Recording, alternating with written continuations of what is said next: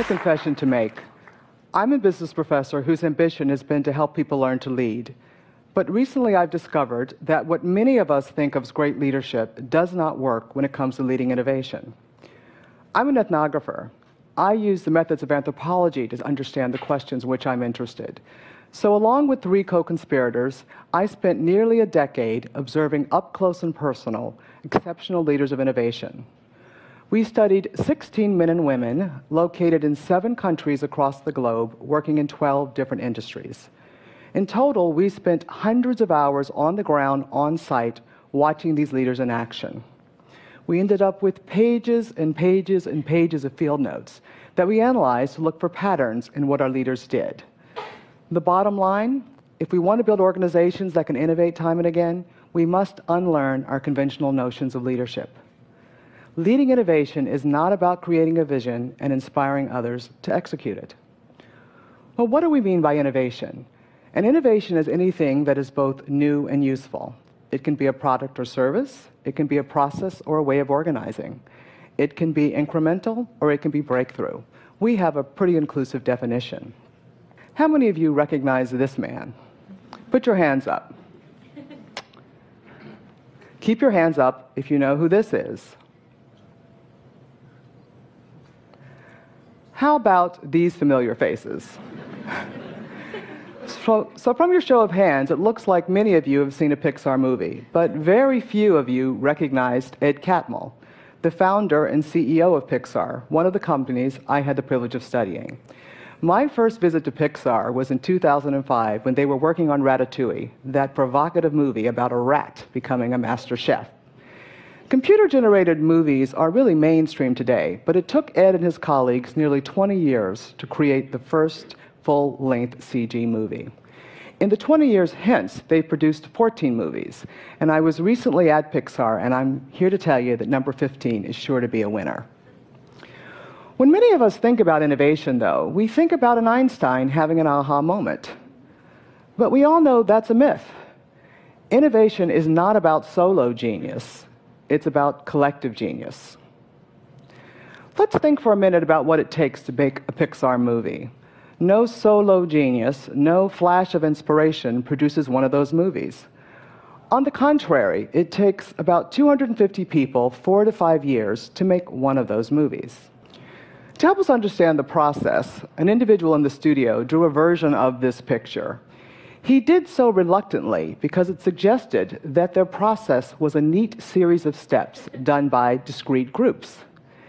Even with all those arrows, he thought it failed to really tell you just how iterative, interrelated, and frankly messy their process was. Throughout the making of a movie at Pixar, the story evolves. So think about it. Some shots go through quickly, they don't all go through in order. It depends on how vexing the challenges are that they come up with when they're working on a particular scene. So if you think about that scene in Up, where the boy hands the piece of chocolate to the bird, that 10 seconds took one animator almost six months to perfect. The other thing about a Pixar movie is that no part of the movie is considered finished until the entire movie wraps. So, partway through one production, an animator drew a character with an arched eyebrow that suggested a mischievous side. When the director saw that drawing, he thought it was great, it was beautiful, but he said, you know, you got to lose it. It doesn't fit the character. Two weeks later, the director came back and said, let's put in those few seconds of film. Because that animator was allowed to share what we refer to as his slice of genius, he was able to help that director reconceive the character in a subtle but important way that really improved the story. So, what we know is at the heart of innovation is a paradox. You have to unleash the talents and passions of many people, and you have to harness them into a work that is actually useful. Innovation is a journey. It's a type of collaborative problem solving, usually among people who have different expertise and different points of view. Innovations rarely get created full blown. As many of you know, they're the result usually of trial and error, lots of false starts, missteps, and mistakes. Innovative work can be very exhilarating, but it also can be really downright scary. So, when we look at why it is that Pixar is actually able to do what it does, we have to ask ourselves what's going on here? For sure, history, and certainly Hollywood, is full of star studded teams that have failed. Most of those failures are attributed to too many stars or too many cooks, if you will, in the kitchen. So, why is it that Pixar, with all of its cooks, is able to be so successful time and time again? When we studied an Islamic bank in Dubai, or a luxury brand in Korea, or a social enterprise in Africa, we found that innovative organizations are communities that have three capabilities creative abrasion, creative agility, and creative resolution. Creative abrasion is about being able to create a marketplace of ideas through debate and discourse. In innovative organizations, they amplify differences, they don't minimize them. Creative abrasion is not about brainstorming where people sort of suspend their judgment. No, they know how to have very heated but constructive arguments to create a portfolio of alternatives. Individuals and innovative organizations learn how to inquire, they learn how to actively listen. But guess what? They also learn how to advocate for their point of view. They understand that innovation rarely happens unless you have both diversity and conflict. Creative agility is about being able to test and refine that portfolio of ideas through quick pursuit, reflection, and adjustment. It's about discovery driven learning, where you act as opposed to plan your way to the future. It's about design thinking, where you have that interesting combination of the scientific method and the artistic process. It's about running a series of experiments, not a series of pilots. Experiments are usually about learning. When you get a negative outcome, you're still really learning something that you need to know. Pilots are often about being right.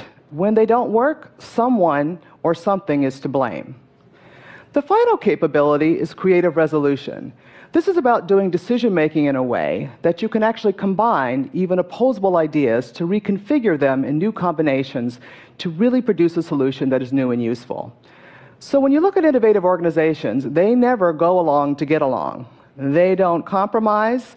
They don't let one group or one individual dominate, even if it's the boss, even if it's the expert. Instead, they have developed a rather patient and more inclusive decision making process that allows for both and solutions to arise and not simply either or solutions. So these three capabilities are why we see that Pixar is able to actually do what it does. Let me give you another example, and that example is the infrastructure group of Google. The infrastructure group of Google is the group that has to keep the website up and running 24 7. So, when Google was about to introduce Gmail and YouTube, they knew that their data storage system was inadequate. The head of the engineering group and the infrastructure group at that time was a man named Bill Coughran. Bill and his leadership team, who we referred to as his brain trust, had to figure out what to do about this situation. So they thought about it for a while. And instead of creating a group to really tackle this task, they decided to allow groups to emerge spontaneously around different alternatives.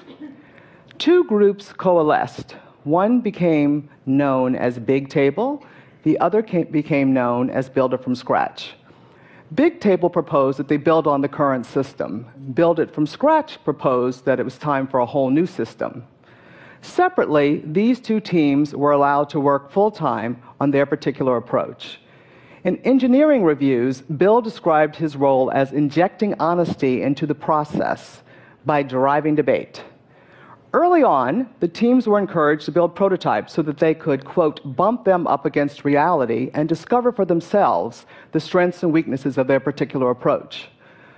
When Build It from Scratch shared their prototype with the group whose beepers would have to go off in the middle of the night if something went wrong with the website, they heard loud and clear about the limitations of their particular design. As the need for a solution became more urgent, and as the data or the evidence began to came, come in, it became pretty clear that the big table solution was the right one for the moment. So they selected that one. But to make sure that they did not lose the learning of the Builder from Scratch team, Bill asked two members of that team to join a new team that was emerging to work on the next generation system. Now, this whole process took nearly two years, but I was told that they were all working at breakneck speed. Now, early in that process, one of the engineers had gone to Bill and said, We're all too busy for this inefficient system of running parallel experiments. But as the process unfolded, he began to understand the wisdom of allowing talented people to really play out their passions. And he admitted if you had forced us to all be on one team, we might have focused on proving who was right and winning and not on learning and discovering, you know, really what was the best answer for Google. So, why is it that Pixar and Google are able to innovate time and again? It's because they've mastered the capabilities required for that. They know how to do collaborative problem solving, they know how to do discovery driven learning, and they know how to do integrated decision making. Now, some of you may be sitting there and saying to yourselves right now, we don't know how to do those things in my organization. So, why do they know how to do those things at Pixar, and why do they know how to do those things at Google? Well, many of the people that worked for Bill told us, in their opinion, Bill was one of the finest leaders in Silicon Valley. And we completely agreed. The man is a genius. Leadership is the secret sauce, but it's a different kind of leadership, not the kind many of us think about when we think about great leadership. One of the leaders I met with early on said to me, Linda, I don't read books on leadership all they do is make me feel bad. In the first chapter, they say I'm supposed to create a vision. But if I'm trying to do something that's truly new, I have no answers. I don't know what direction we're going in, and I'm not even sure I know how to figure out how to get there. For sure, there are times when visionary leadership is exactly what is needed. But if we want to build organizations that can innovate time and again, we must recast our understanding of what leadership is about. Leading innovation is about creating the space where people are willing and able to do the hard work of innovative problem solving. So, at this point, some of you may be wondering well, what does that leadership really look like? Well, at Pixar, they understand that innovation takes a village. So the leaders focus on building a sense of community and building those three capabilities. How do they define leadership? They say leadership is about creating a world to which people want to belong. What kind of world do people want to belong in at Pixar? A world where you're living at the frontier. So, what do they focus their time on? Not on creating a vision. Instead, they spend their time thinking about how do we design a studio that has the sensibility of a pub- public square so that people will interact. Let's put in a policy that anyone, no matter what their level or role, is allowed to give notes to the director about how they feel about a particular film you know what? What can we do to make sure that all the disruptors, all the minority voices in this organization speak up and are heard? And finally, let's bestow credit in a very generous way.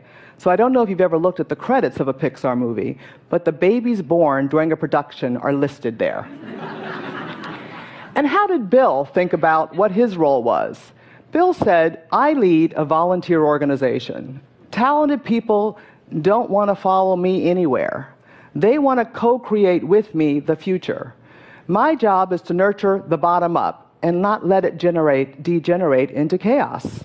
How did he see his role? I'm a role model. I'm a human glue. I'm a connector. I'm an aggregator of viewpoints. I'm never a dictator of viewpoints.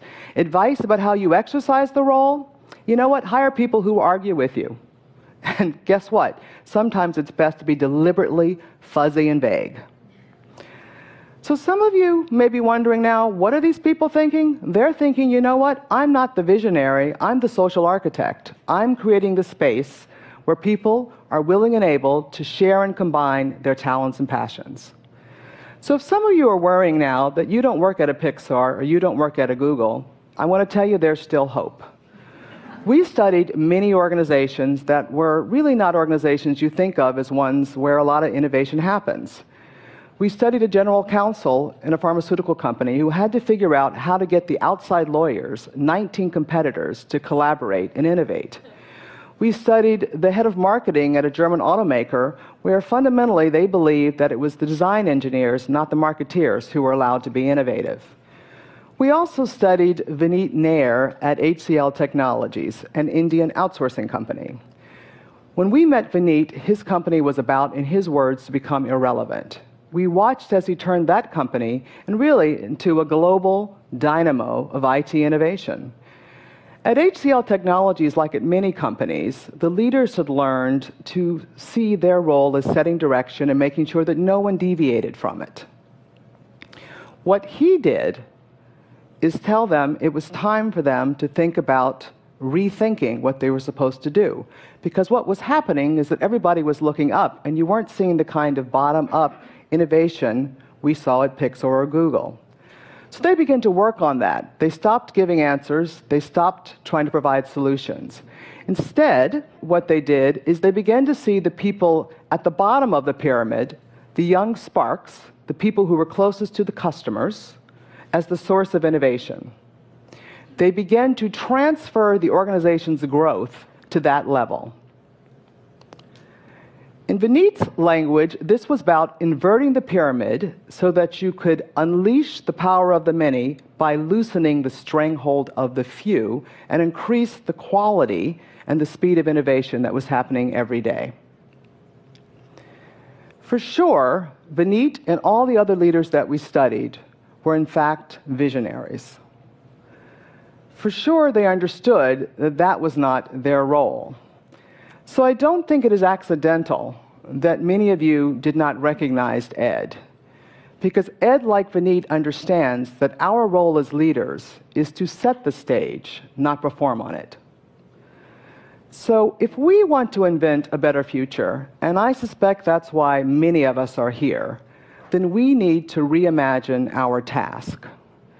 Our task is to create the space where, where everybody's slices of genius can be unleashed and harnessed and turned into works of collective genius. Thank you.